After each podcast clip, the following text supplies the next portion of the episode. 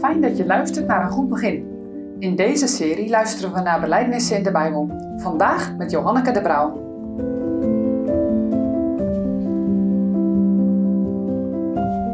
Vroeger speelden we politie en boef. We renden achter elkaar aan en als je als politie de boef te pakken had, dan riep je je geld of je leven.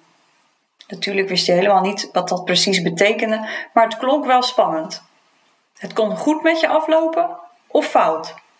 Alles of niets. Zo geladen is ook de beleidenis die we vandaag lezen in het bekende verhaal van koningin Esther. En we lezen eerst samen Esther 7, vers 1 tot met 6. Toen de koning met Haman gekomen was om te drinken met de koningin Esther, zo zeide de koning tot Esther ook op de tweede dag op de maaltijd des wijns: Wat is uw bede, koningin Esther? En zij zal u gegeven worden. En wat is uw verzoek? Het zal geschieden, ook tot de helft des koninkrijks. Toen antwoordde de koningin Esther en zei: Indien ik, o koning, genade in uw ogen gevonden heb, en indien het de koning goeddunkt, men geven mij mijn leven om mijn beden wil, en mijn volk om mijn verzoeks wil. Want wij zijn verkocht, ik en mijn volk, dat men ons verdelgen, doden en ombrengen. Indien wij nog tot knechten en tot dienstmaagden waren verkocht geweest, ik zou gezwegen hebben, of schoon de onderdrukker de schade des konings geen zin zou kunnen vergoeden. Toen sprak de koning Ahasveros en zeide tot koningin Esther, wie is die? En waar is diezelfde die zijn hart vervuld heeft om al zo te doen? En Esther zei, de man, de onderdrukker en vijand, is deze boze Haman. Toen verschrikte Haman voor het aangezicht des konings en der koningin.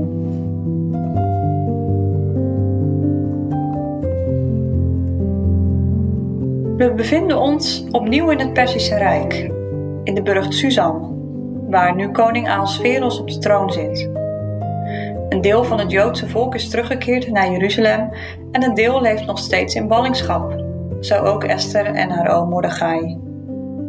We kennen het verhaal waarbij Esther in plaats van Vasti koningin van Perzië wordt. Het blijkt later uit de geschiedenis dat dit niet voor niets is. Alleen dankzij deze hoge plaats aan het hof kan zij invloed uitoefenen op de koning. Zij is op deze bijzondere plaats omdat zij een bijzondere taak heeft. In het Bijbelgedeelte wat we net hebben gelezen, komt dat tot een cruciaal punt van alles of niets. De koning zit samen met Esther aan de maaltijd. Haman is ook uitgenodigd. Hij is de grote vijand van het Joodse volk. Vast besloten is hij om de Joden die nog zijn overgebleven allemaal om te brengen. Zijn plan ligt klaar. De galg is opgericht.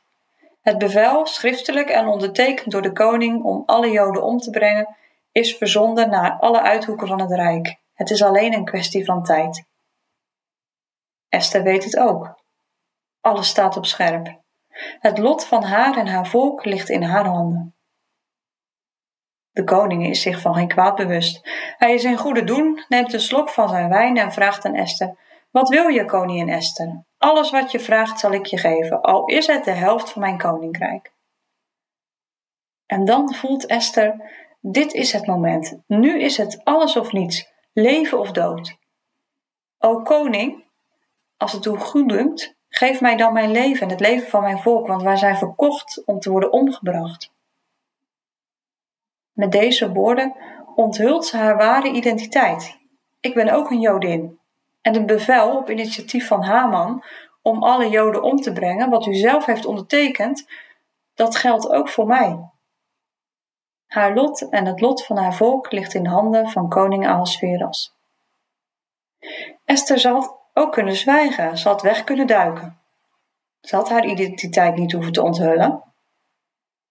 Maar ze neemt alle risico's op zich en ook de verantwoordelijkheid door te pleiten voor haar hele volk. Dat getuigt van enorme moed, maar ook van vertrouwen op God. Misschien ervaar jij geen bijzondere roeping of bijzondere taken in je leven. Toch geeft God in zijn voorzienigheid je een plek in deze maatschappij. Neem jij daar je verantwoordelijkheid om in afhankelijkheid van God te doen wat Hij van je vraagt? Misschien vraagt het ook van jou dat je door weerstand heen moet. Dat je je kwetsbaar op moet stellen. dat je soms tegen de stroom in moet gaan. En dat vraagt net als bij Esther moed en integriteit. Het verhaal van Esther leert ons dat we in alle dingen mogen vertrouwen dat God ons in Zijn voorzienigheid zal beschermen en onderhouden.